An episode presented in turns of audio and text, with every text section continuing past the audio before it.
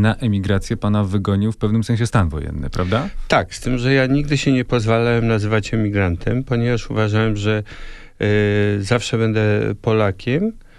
Y, miałem wtedy 34 lata, pełna, y, pełna świadomość mm, no, zasobu tego, który już posiadałem w sobie, czyli takiego no, w, pewnym sensie, w pewnym sensie obciążenia nie chcę używać słowa narodowego, ale kulturowego z tego miejsca, prawda? I zawsze uważałem, że to będzie moja baza, ale bardzo chętnie podejrzę ten świat, zobaczę jak ludzie funkcjonują, sprawdzę się zawodowo.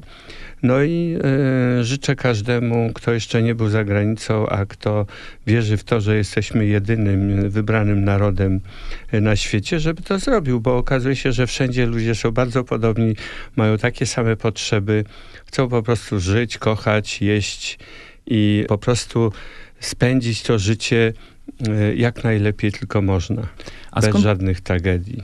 A skąd wzięła się Australia? Czy to był jakiś e, bardziej zaplanowany proces, czy wynikało to z przypadku?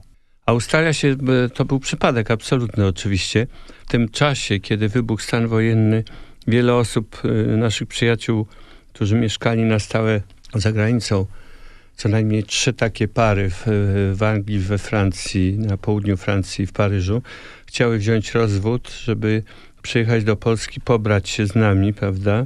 Z, ze mną i z moją żoną, czyli my byśmy też musieli przejść przez rozwód i w ten sposób wywieźć nas za granicę.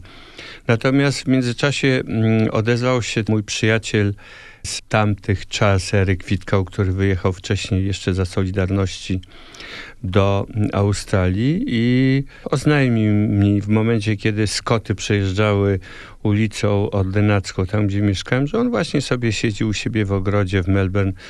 Jest 27 stopni, popija sobie piwko i że powinienem w zasadzie tam przyjechać, to byśmy może studio założyli i rozwijali się dalej. No i tak się stało.